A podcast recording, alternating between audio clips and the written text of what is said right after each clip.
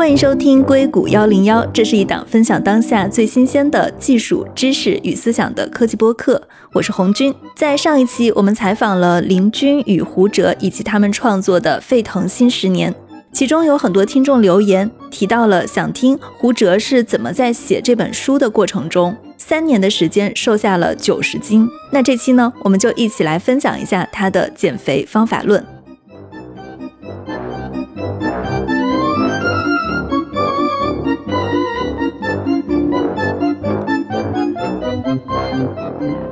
我看见就是你在介绍这本书的写作过程中的一个后记中啊，你写到一个点，就是说你在写的过程中自己减肥，从二百三十斤减到了一百四十斤，减掉了九十斤，你是怎么做到的？分享一下吧，我们穿插一个小花絮。那好，那我就花五到十分钟讲一下这个写书的时候呢，差不多是我体重的最高峰，是一百一十六公斤，这个体重确实是到了我自己也比较讨厌自己的程度。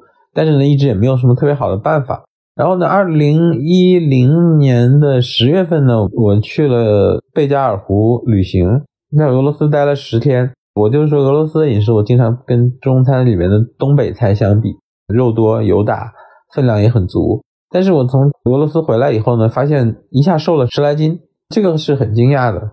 我就去研究啊，找了几本书看，其中有两本书写的很好，一本书叫《你是如何变胖的》。还有一本书叫做《糖盐脂肪》，就糖盐脂食品工业的真相。我就发现我在那边虽然肉也没少吃，奶制品也没少吃，但是因为毕竟是我们的主食的习惯不同，我在那边基本上吃面包就是个点缀，餐前吃那么一点点，基本上可以说碳水的摄入非常少，肉蛋奶的摄入比较高。后来我就找到了《你是如何变胖的》这本书里面的理论依据。他就告诉我们呢，就是我们人类进化到今天已经五十万年了，但是呢，我们人类进入农耕文明呢，也就是一万年左右的时间。我们从打猎采集为生、饥一顿饱一顿的生活，进化了四十九万年，而能从土地上面有规律、可预测的收获到食物，不挨饿了，只有一万年。所以说，我们现在的身体。更接近于用四十九万年进化来的那个身体，那个身体的特征，他讲的也挺有意思的啊。他就是说，如果从现代人的角度来看，原始人生活也没有那么不堪，因为他们一周可能就工作三到四天，每次三到四个小时，其他剩下的时间呢都是自己的，要么做点传宗接代的事情，要么呢我不知道做什么，但是实际上他远远没有九九六和零零七那么苦，而且因为他们采猎和搜集。所以他们吃的食物的来源非常的丰富，而食物来源丰富是减肥的一个非常重要的一个条件，就是你不能老吃一些东西，你要不停的换着花样吃各种各样的东西。这本书里面提出来最重要的一个观点，也是我讲减肥的最核心的观点，就是因为我们四十九万年的时间生活在饥一顿饱一顿的时间里面，我们的身体为了避免我们由于身体内的热量太低而死掉而挂了。进化出来一种能力，当他发现你体内有多余的能量的时候，他就疯狂的把它转化成脂肪细胞储存下来，就跟手机一样，它只要一插上去，它就马上开始充电，因为它知道你可能过一个小时以后就要拔下电源，你就要带着手机到处跑，就要消耗它自己内部储存的能量了。身体也是这样的，当他发现你体内有能量进来的时候，他就开始疯狂的工作，并把它变成脂肪细胞储存下来。这个是以小时为时间单位，而不是以天、月、周为时间单位的。那么问题的关键就是，到底你的身体给你的机体传达了什么信号，它开始把能量转化成脂肪的过程？答案特别简单：血糖水平。一旦你的血糖水平升高，机体就默认你在充电。这个时候，它就开始把能量开始转化。一旦你的血糖水平开始波动，它就知道你在跟做能量交换有关的事情。而如果你始终保持一个相对稳定、比较低的血糖的话，它就不会太多的去反复触发这个机制去做这样的一种转化。所以最后归根结底，就是在保持营养的情况下，尽量的少吃一些碳水，或者是用优质的全谷物的低碳水。来取代精米、白面和不正确的碳水的食用方法，这个是最重要的，这是最基本的原理。你一旦血糖升高，就触发脂肪的转化机制；一旦血糖水平低于某一个值，身体就会积极的把脂肪细胞转化成能量输出。所以，保持稳定的低血糖水平是减肥的必要前提，也是主要理论。那么接下来呢，你就必须具有两方面的知识，才能让你正确的运用这个理论。第一个知识就是我刚才说的，叫糖盐脂。这个美国现代食品工业真相，其实跟它配套的还有一本书，叫做《杂食者的两难》。这两本书呢，实际上是在解读食品工业化以后，我们今天吃到的这些东西里面到底是什么？你吃一块巧克力是什么？一份麦片是什么？一个麦当劳的汉堡是什么？它最后的结论就是说，你吃的所有的加工食品都里面包含着大量是对你身体不好的、你无法察觉、无法预测、无法控制的东西，藏在长长的配料表里面。它可能是糖分，可能是淀粉。可能是防腐剂，可能是各种各样的添加剂，可能是反式脂肪酸。其实不是所有的人都能读懂那个长长的食品配料表的。所以呢，最简单的方法就是自己购买食物的原料，自己烹饪，这是最靠谱的。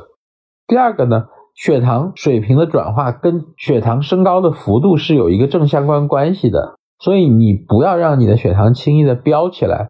两个了，第一个就是大家都知道的，比如说我不吃一些明显的含糖量太高的东西，冰淇淋呐、巧克力啊，当然黑巧克力可以吃一些。另外一个，其实真正是隐藏在我们饮食习惯里面的。我有一个结论叫做液体糟糕于半固体，半固体糟糕于固体，就是因为我们吃的都是精米白面，已经基本上没有什么膳食纤维和麸质在里面了，所以呢，精米白面的这个东西如果做成液体，这是最容易吸收的。跟你的消化器官接触面最大的东西，你喝下去以后，就是血糖立刻飙升，立刻触发你这个能量转化机制。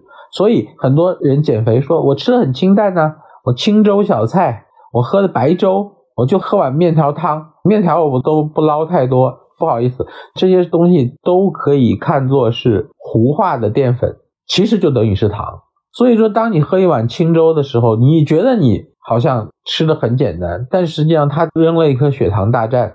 所以呢，警惕所有液体，包括含糖的饮料，还有不含糖的，但是里面含有比较高的淀粉做成糊状物的。特别是你身体不太舒服的时候，好像喝点粥啊，喝点片汤啊，喝点糊糊啊，你一定要警惕这种东西对升糖特别的厉害。燕麦呢？燕麦一定要吃圆的燕麦，里面不添加糖分或者是其他什么东西的。半固体比它稍微好一点，固体又好一点。这个食物越坚硬、越复杂、越难咀嚼、越难消化，它就越难快速的升血糖。这是一个理论。第二点呢，叫做瘦是昂贵的。我跟大家说的是，在家吃饭要好于在餐厅吃饭，在餐厅吃饭呢要好于吃外卖，因为外卖现在已经百分之九十的外卖都是极热的加工食品，然后往上面扣一勺酱汁。这些酱汁中间为了极大的刺激大家的食欲，所以加了大量的糖盐脂。这糖盐脂对于口味的改善那是无可挑剔的，但是它们含有大量的游离糖、高盐等等等等等等的东西，所以吃外卖你就别想受了。在餐厅吃饭呢，比外卖好一点，是因为至少食物是自己烹饪的，而不是中央食堂。当然，我也会避免去一些连锁餐厅。因为只要是经过中央食堂配送的，它就跟第一种差不多，就是半成品，加热以后再加上 sauce。真正健康的是你自己用天然的原料自己去做，但是这样的话，你花费的时间和你花费的金钱都是你吃方便食品的四倍。即使你的经济上面毫无压力，你也要做好为此要多花时间的准备。就瘦是昂贵的这句话就是从这里来的。然后我再分享一下我每天的食谱。因为我是一个文字工作者，所以呢，我起的相对来比较晚。我大概在早上十点多钟的时候吃早餐，早餐呢会比较丰富，包括一大份生菜的沙拉，浇一些油醋汁儿，一杯牛奶，两杯黑咖啡。我喝黑咖啡并不是为了减肥，虽然人家说咖啡有点减肥作用，我喝咖啡主要是我喜欢喝，而且早上喝比较神清气爽。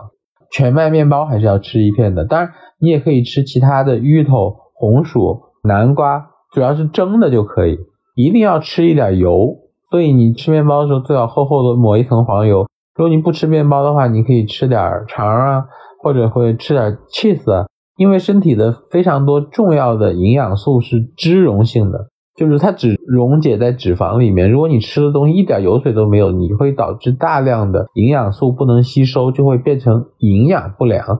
如果你营养不良作为减肥代价的话，那是非常不合适的。但早上还要吃一个鸡蛋，然后这顿饭吃完以后，我基本上因为我是轻体力劳动者，我主要是写作和输出。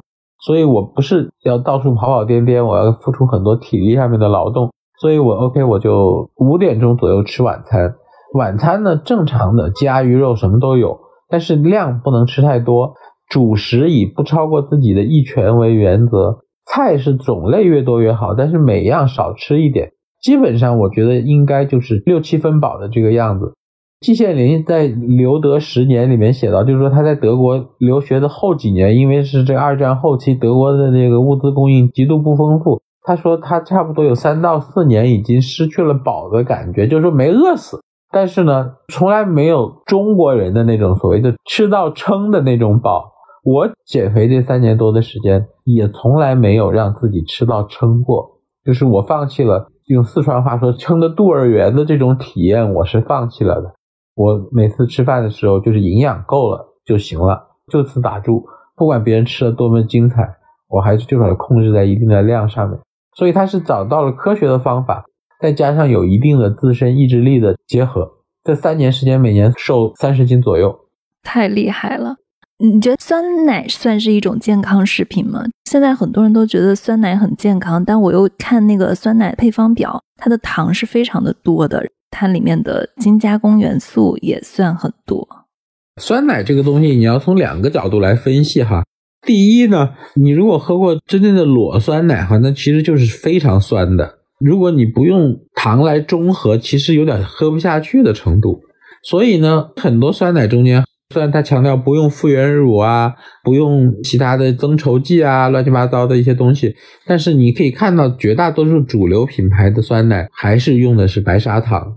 这个白砂糖跟酸奶是一个最佳组合。虽然现在有很多的厂商也在推出通过什么赤藓糖醇啊、木糖醇啊、三氯蔗糖啊。这样的东西去替代的甜味剂，但是这一类无糖添加而只是用人工甜味剂的酸奶品类在市场上有了，但是呢，并没有大获成功。我个人认为是可能相对于比较简单的，比如说可乐汽水这样的饮料以外，用人工甜味剂去成功的替代蔗糖，让酸奶有比较完美的口感的这个食品工程化的过程还不是很完整。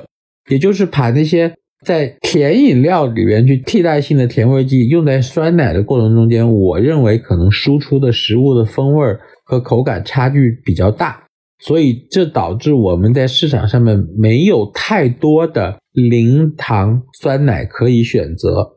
但是呢，我觉得如果你现在是处于保持体重的阶段，那么你偶尔喝下酸奶还是有帮助的。因为酸奶虽然它里面要添加蔗糖，而且酸奶因为它的奶制品还含有大量的乳糖，但是乳糖的一个特点是制造饱腹感的能力很强、很持久。我为什么早上要喝一杯牛奶？除了补充钙和蛋白质以外，很重要的就是乳制品提供饱腹感的时间，在你能选择的减肥食物中间是相对最长的。所以你喝这杯下去以后呢，可能可以扛更长的时间。你喝的是全脂牛奶还是半脂、低脂、零脂？全脂牛奶，因为现在的主流学说，而且人家以前不喝全脂牛奶也不是为了减肥，因为这个牛奶分成全脂、半脂，这个还是上个世纪八十年代，就是美国科学家提出来，就是脂肪的摄入对心血管疾病有重要的诱发作用。全脂、半脂其实主要是针对这个理论而来的。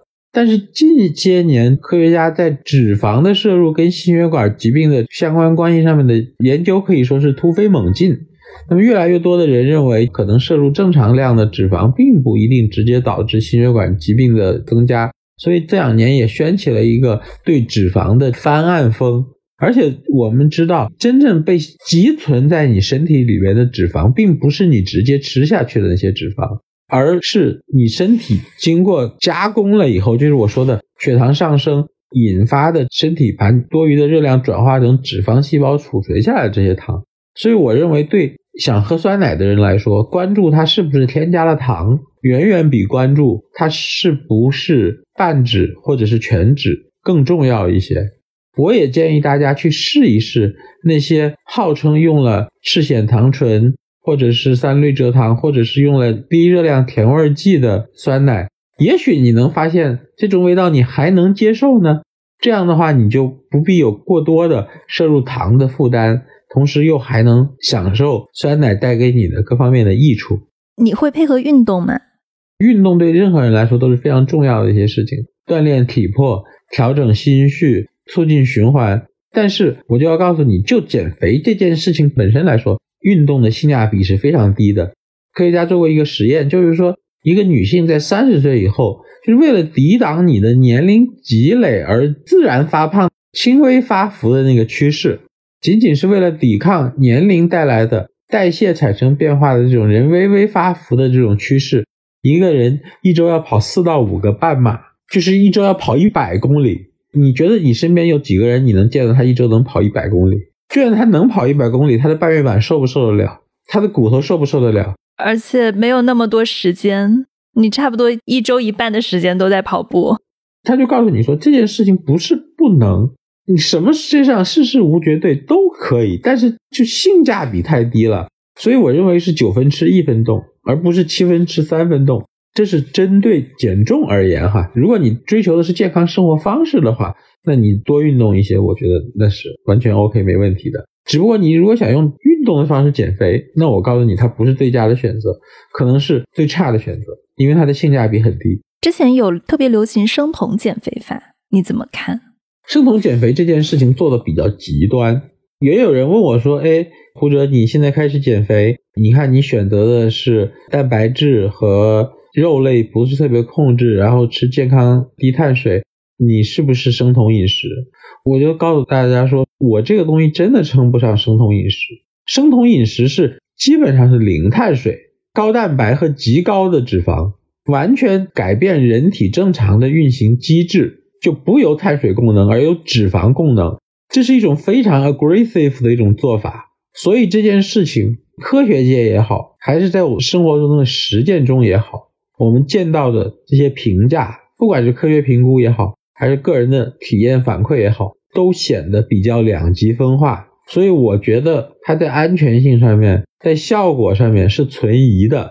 而我的方法虽然强调我可以多吃肉，多喝奶。少吃一些碳水，但是我多吃肉多喝奶也是建立在七分饱的情况下，是相对于碳水摄入来说的多，而不是绝对的值上面我要喝很多，每天要喝一升牛奶，再吃一百克的椰子油，没有到这个程度。所以说我的这个套路，你看上去好像比例上面有点接近于生酮饮食，但实际上完全跟生酮饮食不是一码事儿。对，原理是根本上不一样的。对，生酮是颠覆你人体天然的使用能量的方式。说白了，就像是战争期间汽油供应不足，有一些烧酒精，等酒精都没得烧的时候，烧煤气，煤气烧不起的时候，烧木材。真的有烧木材的汽车。也就是说，人体也是这样的，它适应性很强。你没有这些东西的时候，可以吃另一些东西；再没有的时候，还可以再去选择这些东西。但是越不常规、越挑战你的遗传习惯的东西，它的风险就越大。好的，谢谢胡哲。我觉得很多小点还是很有启发的，比如说早餐要在面包上抹一点油。嗯，感谢胡哲给我们带来这么精彩的减肥心得。好，谢谢，谢谢。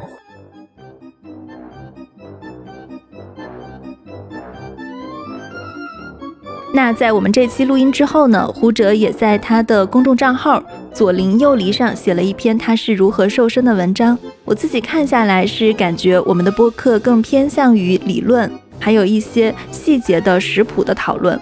那他的文章中还详细提到了他的体重是如何去分阶段下降的，以及他也提出了一个很好的问题：如果现在他不维持现在自己的这个食谱了，体重会不会反弹？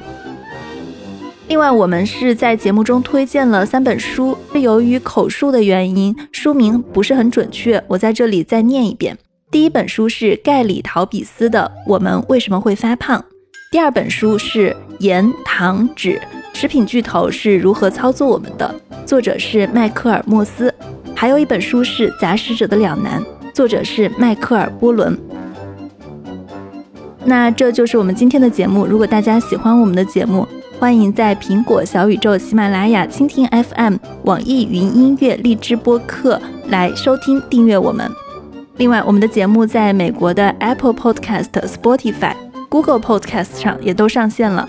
就在最近几天，硅谷幺零幺还上线了亚马逊的播客渠道。如果大家正好在美国，还有 Amazon Prime 的会员，也可以在亚马逊的播客上找到我们。感谢大家的收听，祝大家感恩节快乐！